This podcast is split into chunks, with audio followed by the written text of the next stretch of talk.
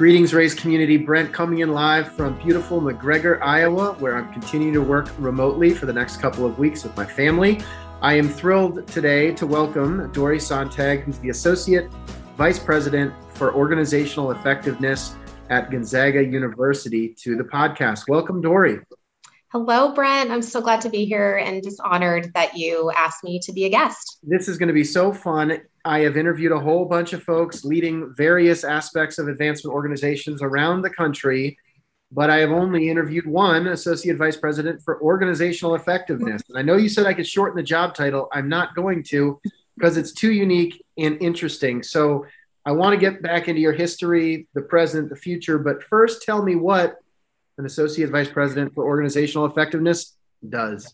Yes. Uh, well, we were very intentional about the title. I have a very futuristic, progressive vice president that I've been working with for quite a long time, Joe Poss. And we came to a spot where we wanted to focus a lot on our people. And so we really talk about the three P's with organizational effectiveness our people, our processes, and our performance. And you can't have effective processes without great people. You can't have um, great people doing what they do without good processes, and all of that relates to performance. So that's really what it's all about. I love it. There are not enough roles or titles like that in this field. As I just mentioned to you uh, as we were going live, EverTrue's first head of people and culture that is very focused on organizational effectiveness, Gail Wilkinson, just started this morning. So we're excited to be making some investments in the people operations realm as well. And so we'll for sure want to trade notes. So I want to come back to the three P's, but first I have to know who Dory was as a junior in high school oh. at Billings Central and what led her to Gonzaga University. Who was she? What was she into? Was that an easy decision? Because you spent a lot of time there now uh, at this point. Yeah, well, you know, my big brother went to Gonzaga. I have three brothers. He's the oldest of my brothers. He went to Gonzaga. I had to follow in his footsteps. Um, money was definitely a factor for us. So I needed all of the financial aid that I could get. Um, and somehow my parents made it work. I contributed a little bit and then I graduated with some loans. So I chose GU um, just because of the great community. I saw how much it um, helped my brother get on his career path and just had to had to follow. And, and so is Billings Central High was that in Montana or Yep, it's in Montana. It's a small, very small. I think I had 82 graduating in my class. Uh, it's a Catholic school, so Gonzaga is a Jesuit Catholic institution, and it really uh, seemed to broaden my scope. So I, I was able to get to a little bit of a larger community without too large. Um, it really fit my my uh, goals very well in that regard. And you studied psychology at Gonzaga, and that's just one of those fields that I don't feel like I ever could have thought to like. I didn't even know enough about it as a concept, much less to consider majoring in it. Yet it's obviously critical in all aspects of of work and life. Um, what sparked your interest in psychology at a young age? You know, I always had a passion for people uh, and and really helping people reach their goals, um, their full potential, which is so much what we do in advancement, right? But who knew about advancement when I was a junior in high school? And I had a goal to become either a psychologist or a school counselor, is uh, really where my path led as I went through college. And you completed the undergrad degree, but also were excited enough to continue to advance your higher education and pursue a master's. Yeah, so I was working at an insurance company. It was my state work study job, actually, my senior year. Wonderful people gave me such a great opportunity. They, uh, I was pretty stressed about graduating with so many loans. Um, my boyfriend at the time, who's now my husband, also graduated with loans. Um, you know, not wanting to, you know, take on any more debt. Um, so I didn't go into uh, graduate school right after. I took the job um, at the insurance company that offered me a great job, salary benefits, the whole deal. And I was a life insurance agent, an associate agent at the time. And I knew that the only way to get further in any kind of career in psychology was to obtain a master's. And so I knew that there was the tuition waiver program at Gonzaga because when I worked at another job, I had a friend who um, worked full time and also went to school. And so I looked into the program and found out they had a counseling program and thought, I got to get a job because I can't take on any more loans. And uh, lo and behold, there were a couple jobs that I applied for one in admissions and one as the administrative assistant in annual giving. And lots of reasons why I chose annual giving. The admissions job was a little too much travel for a newlywed. And so here I am now, 23 later at, at Gonzaga. 23 years later, administrative assistant, annual giving to AVP for organizational effectiveness. Uh, that is an amazing run. And so uh, from 93 to present is my, my understanding at Gonzaga in some form or fashion. Before we dive into those early years in the um, fundraising realm, anything we should know during your time in life insurance? Are there common misperceptions or any lessons learned that our, our, our, audience should keep in mind about life insurance? Oh, goodness. Well, you know, I it's been so long. I do think that people shy away from it. It's hard. It's hard to talk about, just like plan giving, it's hard to talk about when you might pass away but it's so necessary to have those plans in place. And so, you know, it's like any insurance policy, you may never need it um, because you may term out, but um, it's such a relief to have it in place. So I would definitely say look into it if you haven't I, already. I respect the plan giving uh, comparison. Um, interesting. So you are mostly seeking, it sounds like, a job that would help reimburse tuition for this master's degree so you can go and pursue those aspirations. Um, and you did complete the degree. So it's not like you immediately pivoted and felt like no advancement is my is my path. Um, but tell me when you think about even those earliest moments where maybe it started out as just a job that would conveniently support uh, uh, you know your your professional aspirations when did you start to feel like whoa this is really this is like really important work? Or when did it start to really connect with you and go beyond maybe being just a job? Wow. It it actually clicked pretty early on.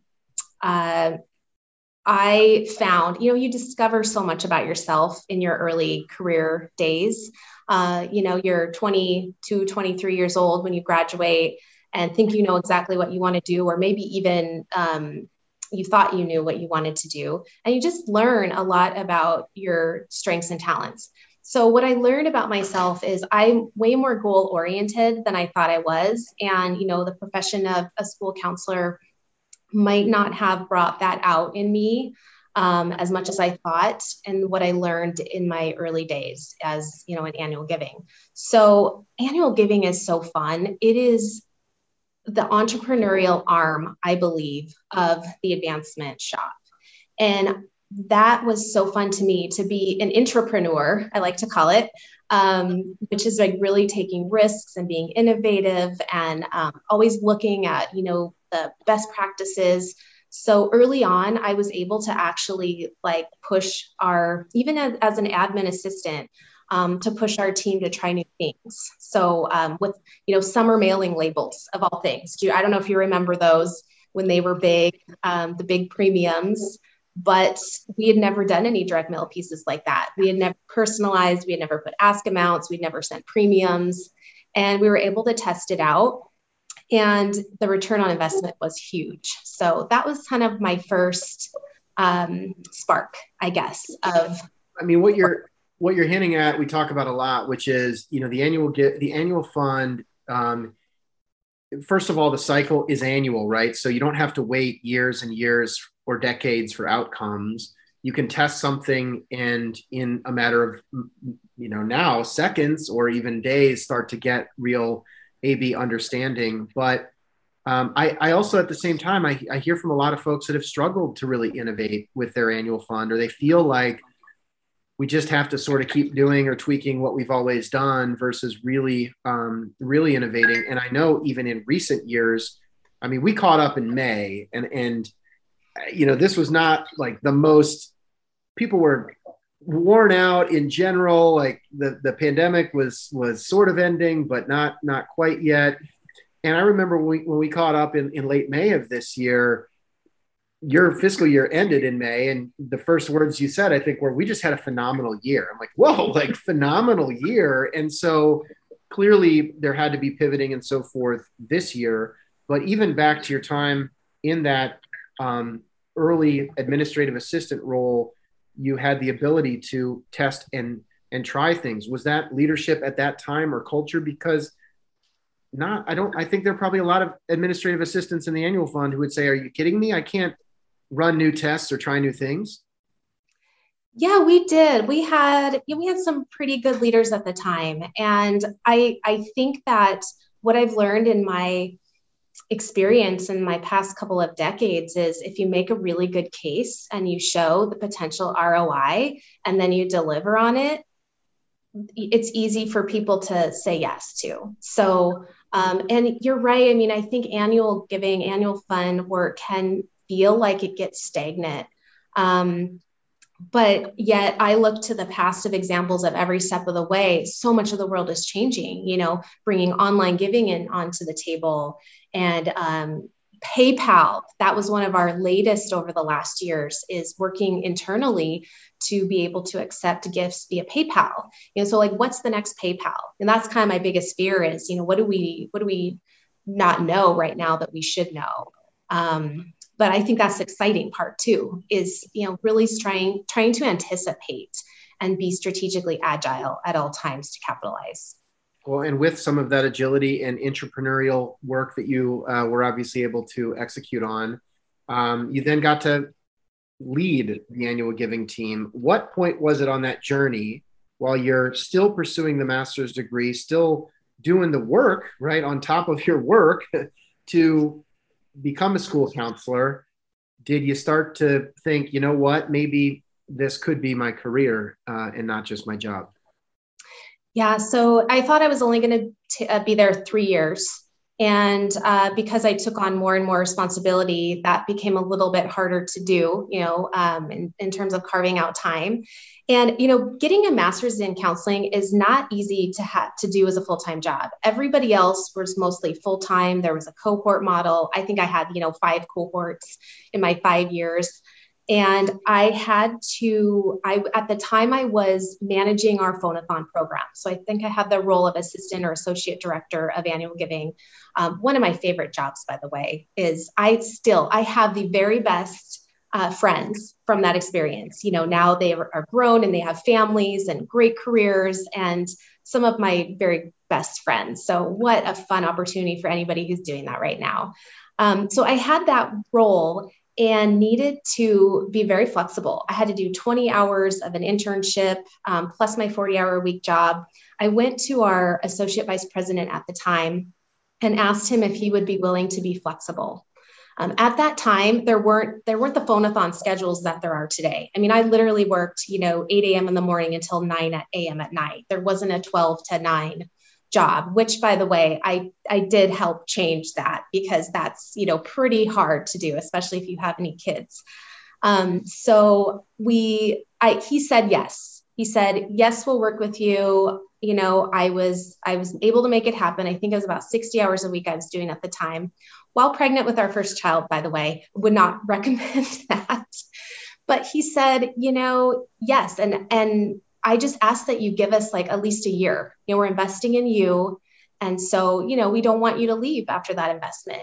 And I thought, well, that's super reasonable, you know, and I will never forget, especially as we've gone through the last year with the pandemic, what that sort of flexibility meeting me where I was at and my goals um, what that did for me. I mean, here I am now, you know, 23 years in. Obviously, I stayed loyal to that, but I think that was a pretty reasonable request.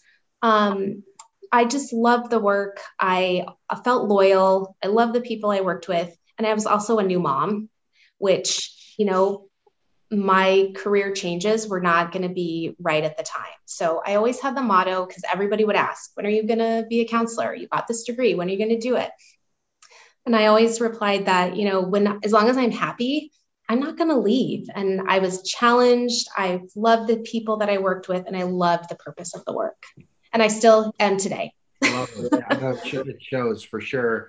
What is one thing uh, for those of us who haven't studied counseling uh, or, or an advanced psychology degree? What are one or two things that we all should uh, know that you think about with that degree, even though you didn't go down that career path, that maybe you apply in, in how you go about your work today? Well, it's a lot of the on the job training that we get, um, you know, listening, open ended questioning or questions. Um, I think also the skill of, um, of validating or confirming you know back what you heard you know paraphrasing so all of those skills especially with donors you know, or even internally, honestly, you know, okay, so what I think I'm hearing you say is, you know, whether you're talking with a dean or your president, you know, to make sure like, are we on the same page? This is what I think you said. Um, and you get a lot of, you know, actually, no, I meant this, or um, especially with donors, you know, trying to understand where their philanthropic interests really are. Interesting. What's an example of an open ended question that fundraisers should use more commonly? Oh, good question. Um, I think a question like what what's the type of impact that you want to make with your with your philanthropy? Um, another question is maybe given to the scale, trying to find the scale. You know, what um, what scale of impact do you want to make? You know, talking about different options then that they might have. Um, we do a lot of work. Um, we've done a lot of training with certain partners, and we've learned even our own um, assumptions that we make, you know, so putting those on the table and not being afraid to go there. All right, there we go. Uh, so you said as long as you continue to have fun, you would uh, you would stay and, and, and stay loyal to Gonzaga, and, and here we are. Um, what is amazing about your background? I've interviewed a whole bunch of folks, and it tends to be that there's some specialization along the way or that you get put on a track and then you go down that track. You have served as director of annual giving, director of development operations, aka advancement services, director of development, uh, AVP of development, and now you're leading organizational effectiveness for now almost six years. And so I would imagine, um, given that, and starting as an administrative assistant, right? So you've, you've sort of seen the whole gamut um, from broad-based mass marketing, one-to-one fundraising, systems and data, which I think is when we first maybe got connected, leading a frontline team. I'm sure making asks yourself uh, now in this organizational effectiveness role. Um, so I imagine that gives you really good empathy, but also credibility with um, the whole org chart, right? I mean, I could see challenges sometimes where, well, I know you're doing this organizational effectiveness thing, but you don't really know what it's like in the annual fund. Or yeah, but have you really done major gift fundraising? Like I, I imagine that helps you both get empathy, but also maybe earn respect um, from your colleagues. Well, I, sh- I sure hope so. And I, I definitely want to be someone that is respected and trusted. Um, and they bring so much to the table as well. You know, things evolve so quickly. So even though I ran reports and wrote direct mail pieces and um, had ask strategies. Uh, things change. So uh, I really learn a lot from them um, and really rely on the expertise and the niches that other people have carved as well for themselves. But I certainly hope that that's how people think of me. During your time in, in more of a direct fundraising role, whether that was annual giving or as a frontline fundraiser or frontline leader of front, frontline fundraisers, what's the are there any gifts that really stand out to you as being particularly meaningful personally where it just really you just really felt connected to the mission yeah i i have a few one in particular though revolves around a student that passed away um, and i never was able to meet him but his family contacted or somehow i I was brought in when his family wanted to establish a scholarship. They were from the Denver area. And this student wanted to go to Gonzaga so bad. He came as a freshman. He got diagnosed with testicular cancer sometime during his freshman year. Um, I believe he tried to make it back, but I think he only made it back for a visit. He was trying to do everything possible to make it back, and he never did. Um, he passed away, I believe it was sometime during what would have been his sophomore year. And there were a group of students from his high school that also came here. Um, he was just so well loved that the family, literally on the one year anniversary of his death, wanted to be at GU because that was a place that mattered to him. So they unfortunately didn't have the means to establish the scholarship themselves. Um, and so we were working and you know trying to figure out what we could do and out of the blue, one day I received a phone call. At the time, our minimum for an endowment was 25,000. It's now 50,000, but that, that time was 25. And I can't say who or um, how, but an anonymous person called, obviously known to the family, and they offered to commit the funds to fund the scholarship. And it was the best thing to be able to share that with them. And they also came as well when he would have graduated to um, receive his um, diploma. And it was hard. You know, those are really hard times, but walking together beside people as they celebrate the life of their son that passed away and knowing that there really is a legacy forever um, in his name is, you know, one of the greatest gifts I think that I've had as as a fundraiser. So they also have a New Year's Eve party. They've done it every year, even before he passed. And now they raise funds from that party to go to the scholarship. So it's it's just been a real blessing. Wonderful story. Uh, thank you for sharing. And you know, just a reminder that um, it's that connection to a specific person uh, or impact story you know, whomever that anonymous person is that made the $25,000 gift, they had the $25,000 before he passed, but it wasn't until there's an opportunity to connect that capacity with specific interest or connection that philanthropy happened. And, and I think it's, um, it's just a great, a great reminder. Um, and, and as you then sort of think about the role now, and as we sit here uh, in mid mid 2021. It's uh, late July as we're recording this. You've already laid out your um, three P's, but I, would love to go back there and just understand your point of view on um, the importance of just people operations, talent management, organizational effectiveness. Everybody knows it's important, but it's one thing to say it, it's another thing to commit to it um, and have resources uh, and, and, and investment in roles like yours what's the biggest lesson or two that you've learned in that role over the last six years? And if there are uh, folks listening who are thinking about trying to invest more in talent management or people operations, uh, any pitfalls or, or, or um, things to watch out for along the way? Oh boy, I, I think the biggest you know advice is um, you've got to have a real understanding and pulse of the culture on a regular basis. And the culture has to, it's not just with one person. I think maybe that is one of the lessons I learned along the way. Sometimes I would try to think that I had the weight of the world on my shoulders to uh, maintain our culture and even enhance our culture. And that's just a maybe a weak spot that I have, you know, sometimes trying to take it on and do too much, anyways. But um, we created a, um, a a committee focused on culture and they helped us develop and enhance our what we call our maxims our values um, and they meet regularly to talk about our culture. And so i think the regular surveying um, having people that are gathering together who care about it who are willing to share unpopular opinions um, i think you know being open as a leader to knowing that you're not perfect, you know, and we're not perfect. And we'll, we'll never be perfect, you know, but not being afraid to listen and go there and then, you know, seek advice too and counsel and also say, gosh, I, I don't even know what to do with this. You know, what, what ideas do you have? Um, and so really trying to help create that ownership within um, hiring as well. So every person that is a finalist on our team for hiring um, role, we I meet with them, and the the goal of that is I don't make the decision necessarily. It's not about final approval, but it's really about going over our culture. You know, here's our values, and um, here's what you're going to see, and here's what we expect. Um, so at least they hear it in that process, and then that's reinforced along the way when they come on board.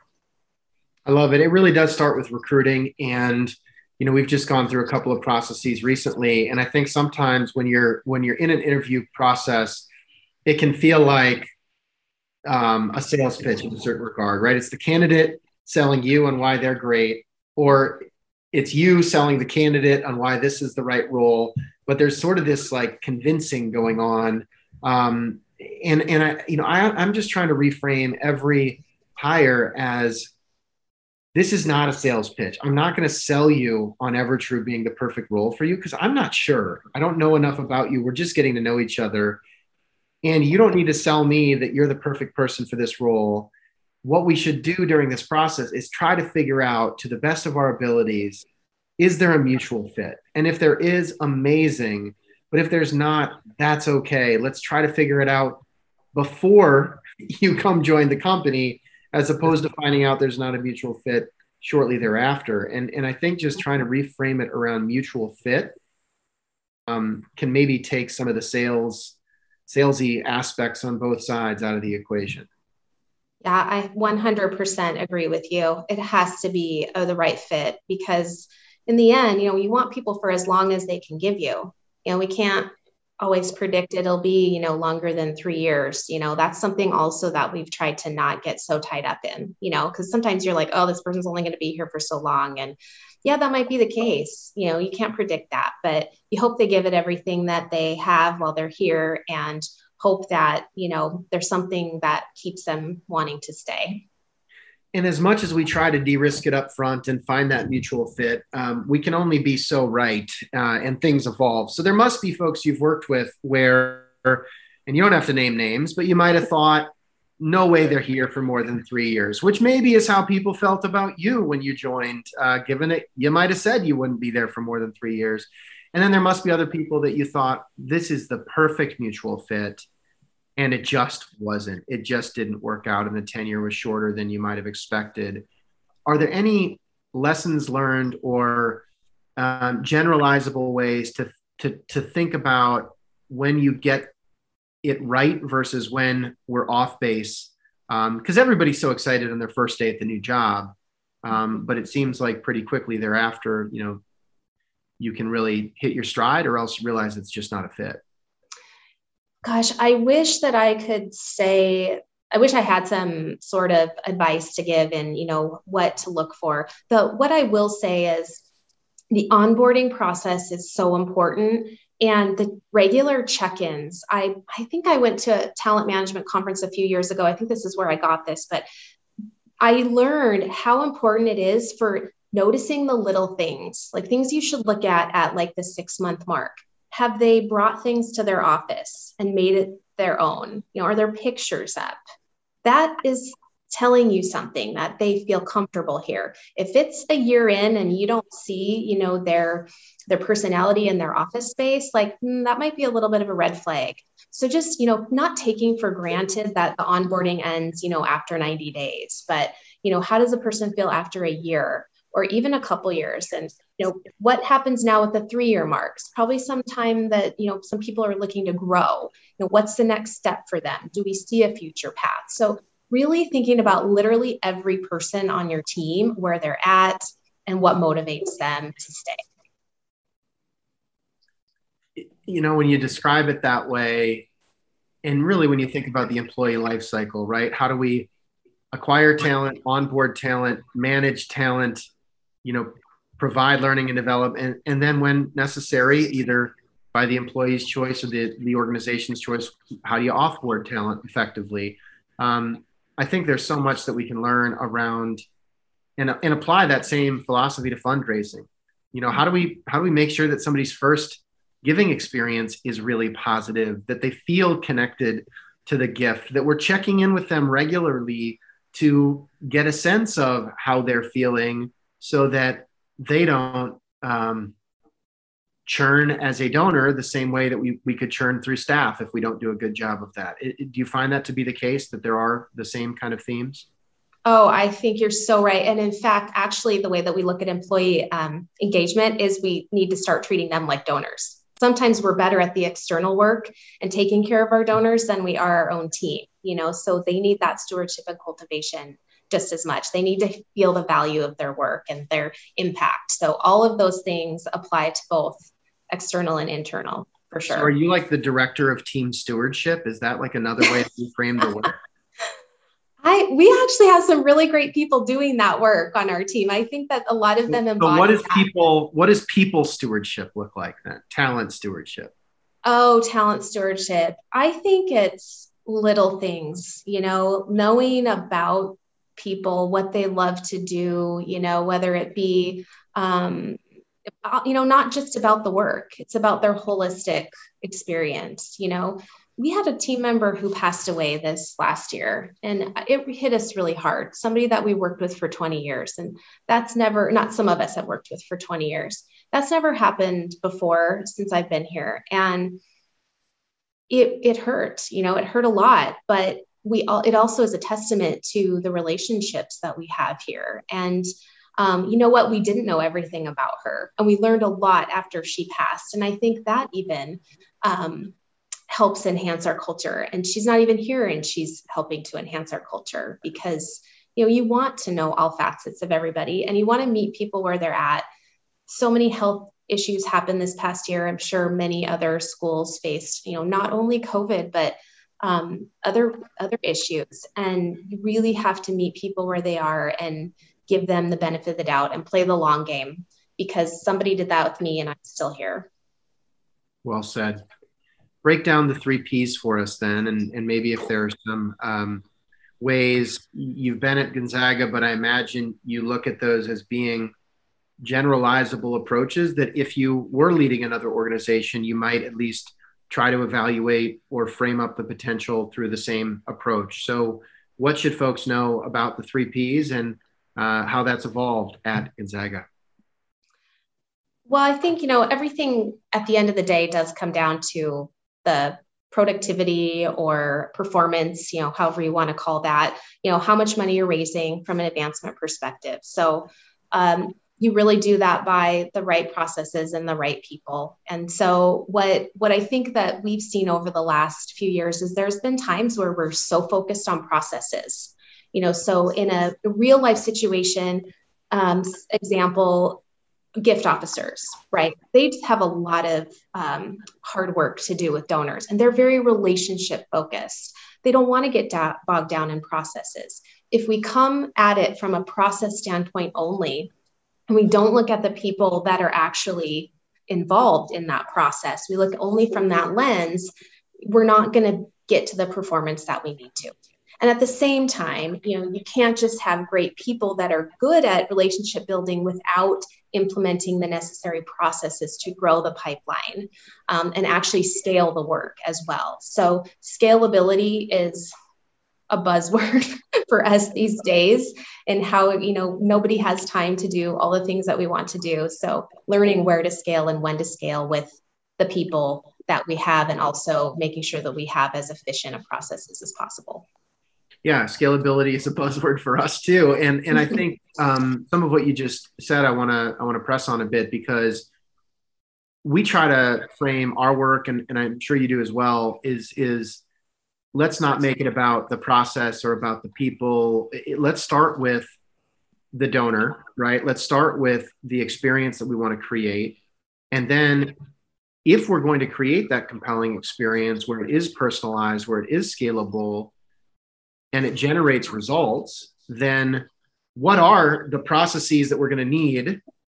And who are the people that we're going to need to execute on that? But like you just said, you could be an amazing fundraiser, but if you don't stick to the process playbook, you could still achieve great results. But how much potential are you leaving on the table?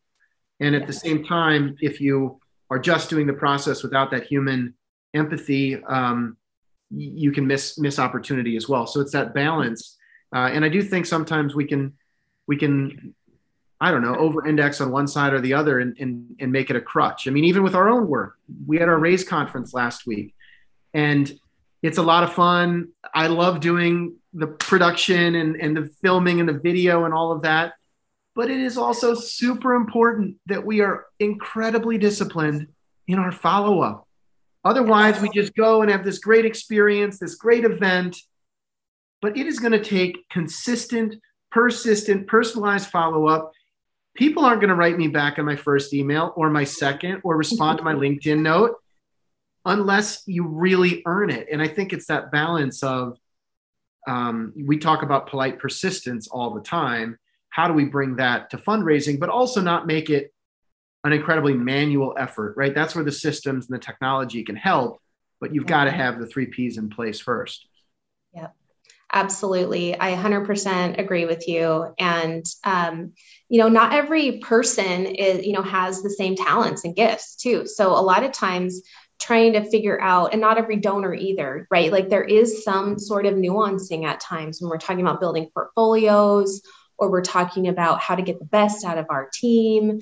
Um, and you know, oftentimes, I guess you know the way that that I look at it is if our productivity isn't where we need it to be, it's likely that our processes need to be better or we need to look at our people. And it doesn't mean they're not doing the job. Maybe we need more. Maybe we need more roles to get there. You know, so usually it's one of those things and really trying to diagnose where that what, what that is, is and you're right maintain that balance is so important well uh, i really appreciate your perspective on all of this i also meant to mention earlier that that you do have uh, that you have pursued additional certification and education around the field of coaching uh, leadership coaching specifically you mentioned between the work you're doing at gonzaga and the day job and then the work uh, uh, with family and so forth.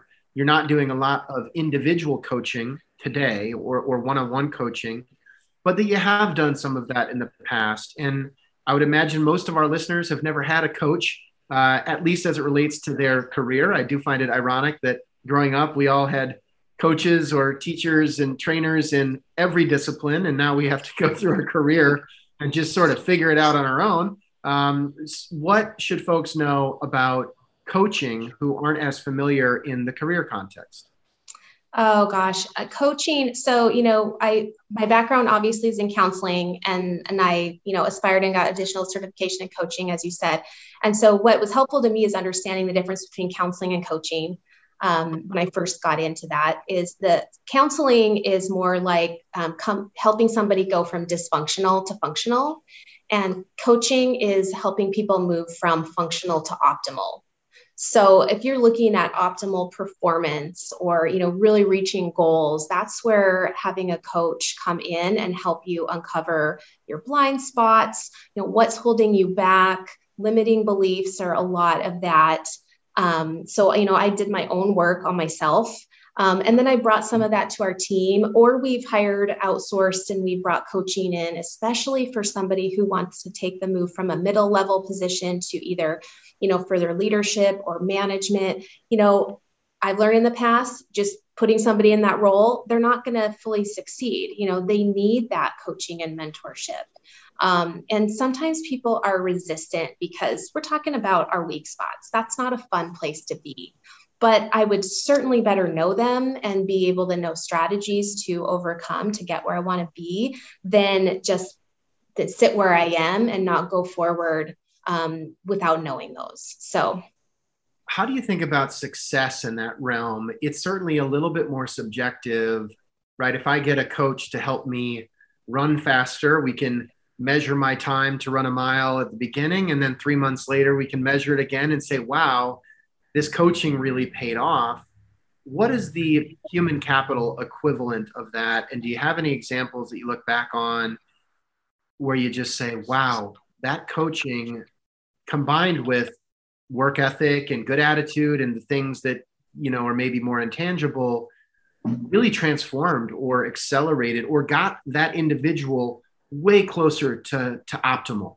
Mm-hmm there's there's you know different kinds of assessment tools um, of course that you can actually have more data around whether it be like a 360 review. Um, i my background is in uh, something called the energy leadership. So it's really kind of measuring where you're at in terms of your attitude towards life and your engagement in life and work. Um, so there are certain ways that you can do that. I think that um, it's really the personal about what are you trying to accomplish getting really clear on that and then um, finding and uncovering within each person those strategies. So um, a lot of times it is in you know they know their path now. They know what they're working towards. Sometimes it's as simple as that. Um, they they and it's a willingness by the person going in also a willingness if it's a work situation for the supervisor to be supportive along the way. Um, there's so many different great programs out there. A lot of the universities that um, people are at they might have that available or they like we have leadership development program here at gu that we've been able to put people through as well. So just real commitment to that growth. I love it. And um, yeah commitment to growth and thinking about right employee lifetime value the same way you might think about donor lifetime value. It doesn't just happen. You got to work at it. And uh, it's a good reminder you know for me uh, as we continue to invest in in these areas. When we reconnected in may you were incredibly excited like i said earlier about about your results at gonzaga about some of the uh, very quantitative progress uh, in the annual fund at a time when many of your peers have struggled. And I'd be remiss to not let you give your team a shout out and share uh, some of those results and what you're you're obviously so proud of about. Uh, but then also give us a sense of you know when you think about fiscal 22, 23, what are some other big ideas on the horizon? Yeah. So we went into fiscal year 21 knowing that our job was to raise annual funds, right? We and before fiscal year 21, before the pandemic, we were told through an assessment that we did with an outside partner. Um, we were, it's nothing that we didn't know, but we were reminded. um, it was emphasized that our unrestricted giving really wasn't where it should be for um, compared to our peers. And so ha- that wasn't necessarily a cultural thing for us, right? We were really excited working with donors to um, help build some buildings on campus, to give to scholarships. We're, that's really where we're comfortable at. And that case for unrestricted giving relied on you know many $100 donors and $1,000 donors and our board you know they were giving to other areas as well. So when this happened we knew hey we've got to double down on this because when is there ever going to be a greater need for flexible funding right? We didn't even know what expenses were going to come our way with covid. Many schools same boat right? We knew there were testing. We had to shut down our study abroad campus and refund money um, but it just continued you know? And so our board more than ever before also understood that so we capitalize on that opportunity to really help um, talk to them about, hey, you know, could you, would you be willing, maybe instead of giving to your scholarship or in addition to giving to your scholarship, could you help provide some of this flexible funding? And they were so gracious. They stepped up. We had a trustee emeritus member that stepped up to also help um, ask of his peers. And we doubled our annual fund in one year. Never happened before. Um, and so we believed now that we can do that work. Um, and we we really focused on that case for support. Some of it was retraining our gift officers and giving them the support and materials that they needed um, to do their job. And now, you know, it's more important than ever before that we just continue that mission critical funding is what we've we've called it. So that's, that's going to be what's ahead. Word that's the phrase you used when we reconnected. You said we had to position this as mission critical, and uh, and also that that staff getting the whole team rallied around it. It's not an afterthought. This is the core of what we're doing. Um, that sounds so simple. It's not. Maybe it was the external um, threat or or challenge of COVID that that created a bit of a rallying cry around it. How do we, in a hopefully more post-pandemic environment, how do you maintain that? How do you make sure it wasn't a one time COVID boost? I'm sure that's top of mind for all of you right now. Yeah, that's a great question and one that we've wrestled with. So we're looking at everything from, you know, one th- one strategy that we did was change up our timing um, and make sure that we tried to have commitments before the fall to, you know, calendar year end from our our board, you know, because that's energy that we didn't want to be spending later in the year because they're close to us. So hopefully they would understand and commit that at the time. And it wasn't about them, it's more just about our own ask timing and strategy. The other, so we're going to continue that. The other thing so, so is, almost if you wait, if you wait till the end of the fiscal year to secure the commitments from your most loyal supporters, you're then just herding cats and chasing things that probably are your most sure thing rock solid commitments. So just move those asks much sooner in the calendar. Yeah, it's simple and it's really simple. And uh, maybe other schools are doing that. For us, it, we weren't. You know, we were going off of the donor's timeline because we are donor centered. But there's also that's the other thing that we really learned is, you know, we've got to put our needs out there. We have to be talking about it. We definitely want to be donor centered, but if they don't know that this is the most critical need for us right now and timing is critical too, then you know we're not really um, owning our responsibility as fundraisers and owning our responsibility to this university and our students. So um, that was important. You are one of the many um, advancement professionals, your team, yourself as an individual, where from an innovation perspective, there are some constraints. You're in a large CRM conversion, and anytime that happens, it tends to be all hands on deck, and it and it can make it a little bit harder to do some of that experimentation or entrepreneurial work that you talked about earlier. But I know you have been able to leverage new digital strategies. I know you've you've invested heavily in ThankView, for example, to try to drive more authentic connections with your donors. I'd love to know more about what you've learned there, whether it's from a stewardship perspective or making a more personalized appeal, major gift use cases. I don't know the details, but I know that is one of the things that even in the midst of a big te- technology transformation you've been able to push forward with? Yeah, we have an incredible team that you know also is interested in taking risks and um, trying new things. We we were able to um, implement a mobile application, so that was one thing we brought forward last year. Um, trying to solve the problem of you know people aren't necessarily reading their emails all the time um, or we don't know their emails. And so and this is a less invasive you know they can turn on their notifications or not. So that was really exciting for us to do last year. Um, you, absolutely was awesome for us um, not only for our team but also our academic leaders um, our president to be able to you know record a message and we could send it out. Tell me um, more about that because i don't think Uh, you know, we have a lot of mutual partners with ThankView. We've got an integration with ThankView. I love the idea of personal college president to donor or academic leader to donor stewardship. Almost like, I don't know if you know the company Cameo out of Chicago, where you can like hire a, you know, celebrity to make a quick 60 yes. second video yeah. for your friend. Like our campus leaders are the celebrities of our campus how do we work that into the donor experience? Tell me more about how you've operationalized that because it's not easy. Or maybe yeah. it is easy and people just don't realize how easy it is the hardest part is making the ask of our leadership who we know are very very busy and then making sure they are equipped and comfortable and their staff is you know so um, we we invested we have a wonderful person on our team who is like our ThankView guru and she sets us up and um, sometimes at a very short notice um, but she really helps get people ready and onboarded to that platform. And it's easy. It's really not that hard, but um, that's why I said the ask is the hardest thing. So making sure our processes, right? You talk about, you know, making sure we have, you know, easy directions.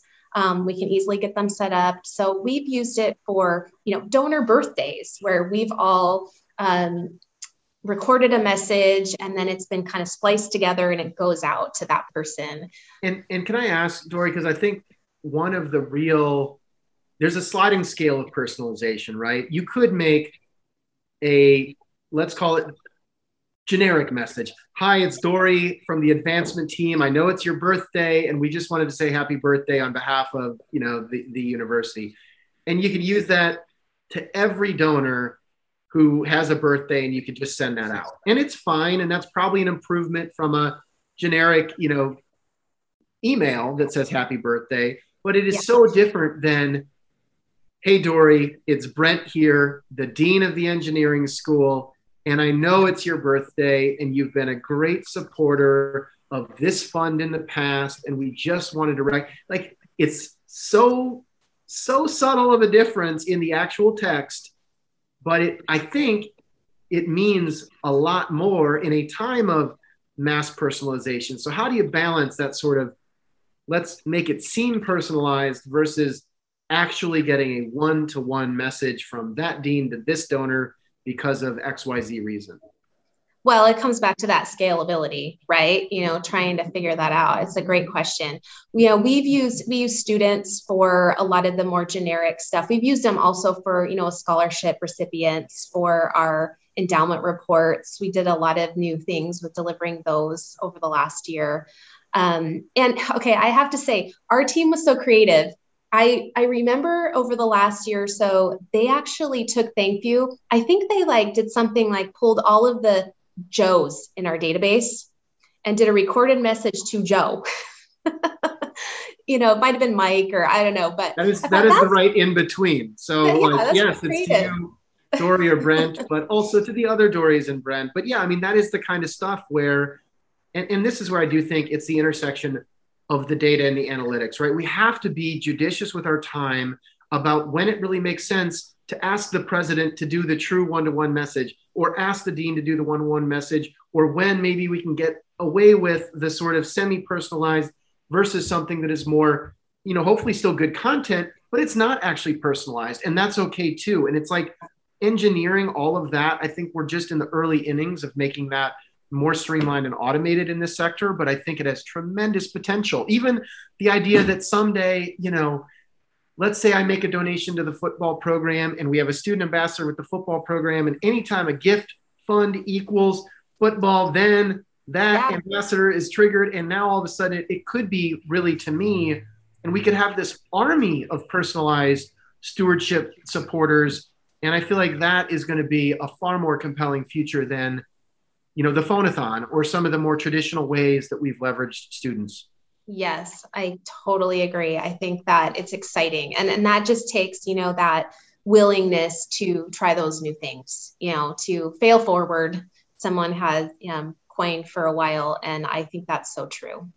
Love it. Well, in the spirit of failing forward, uh, what are some things that we're going to hopefully succeed at, but maybe fail at in the next, uh, you know, year or two? What are some of the risks or ideas that you know you're you're gonna you're gonna try to pursue as a team? Yeah. Oh gosh. That is such a good question. I i think you know finding that balance between the in-person and i mean i think honestly bringing back in-person events is a little bit of a, a risk you know because we've never done this before. And now you know vaccinations and requirements are um, you know upon many of us. And so that in itself is is going to be interesting. And then balancing out you know the digital way that we've really engaged with people. Um, i my biggest caution is that we not just go backwards. You know we don't want to go default. And it's so easy to do right? Because it's we're all ready to off the schedule from fiscal year 19 and let's yep. run it back. Yep exactly. And so we're really trying to not do that. Um, but there are really great things that we want to bring back. So um, it's hard to innovate. You know, we're we are going through a, a CRM conversion, um, and there's so much ahead there. And finding the time and the space to help get our team prepared and ready for that. That's something that we're um, cautious about as well, but we know could you know help us leaps and bounds.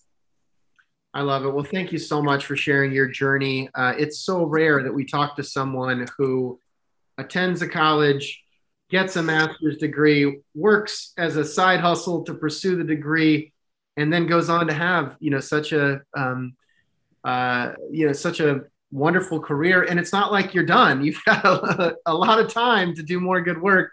Um, but it's just been really really neat to see that that evolution and.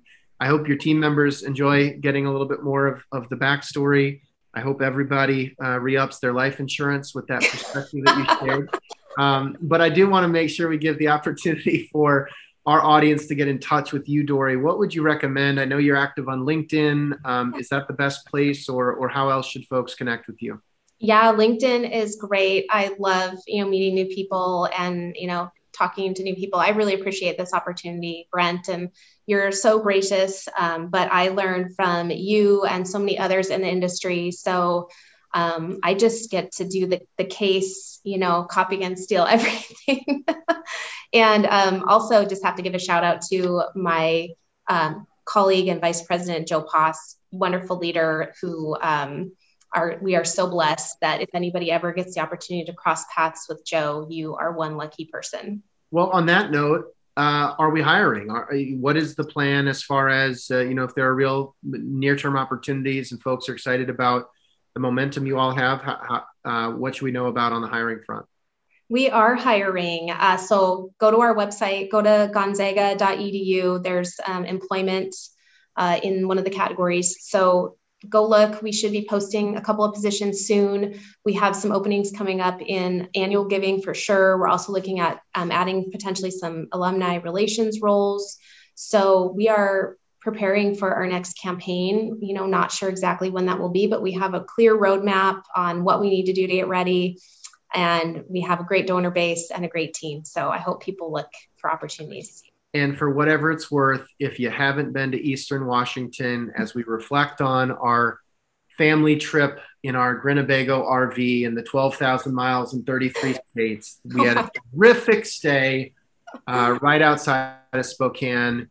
Uh, and Eastern Washington is a is a complete gem.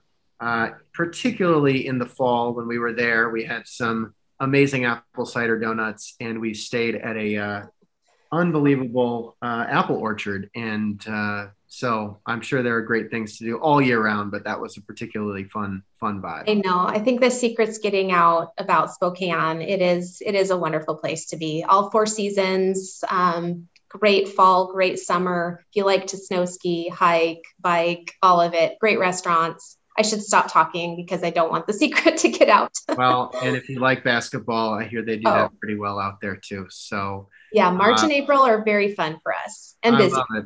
I love it. Dory, thank you so much for sharing your perspective. Uh, here's to the next 23 years at Gonzaga, and I look forward to being in touch soon. Thanks, this Brent. Really appreciate it. Signing off with Dory Sontag, the AVP for Organizational Effectiveness at Gonzaga University. Thanks, everybody. Take care.